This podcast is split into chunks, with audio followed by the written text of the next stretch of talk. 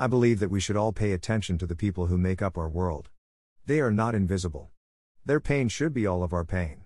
Discrimination against one is discrimination against all.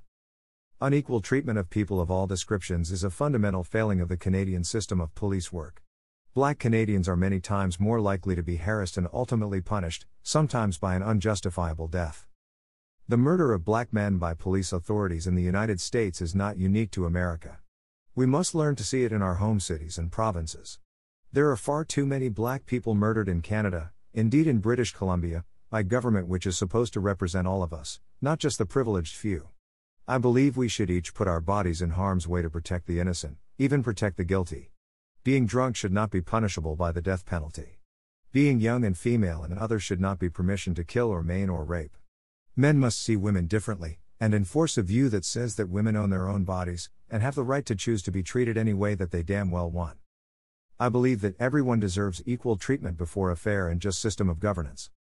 Supreme Court of Canada is charged with enforcing a just and honorable system of laws. I believe that change begins with me, and I must do better than this. We all must do better than this. We must demand that our government stands up for the weak, the indigent, the powerless, the elderly, the young, the absolutely ordinary black man or woman, and for the rest of us as well. Our sons and daughters, and grandchildren, and parents and grandparents are all waiting for us to stand up for them, with them as them. I can't breathe. We can and will do better than this.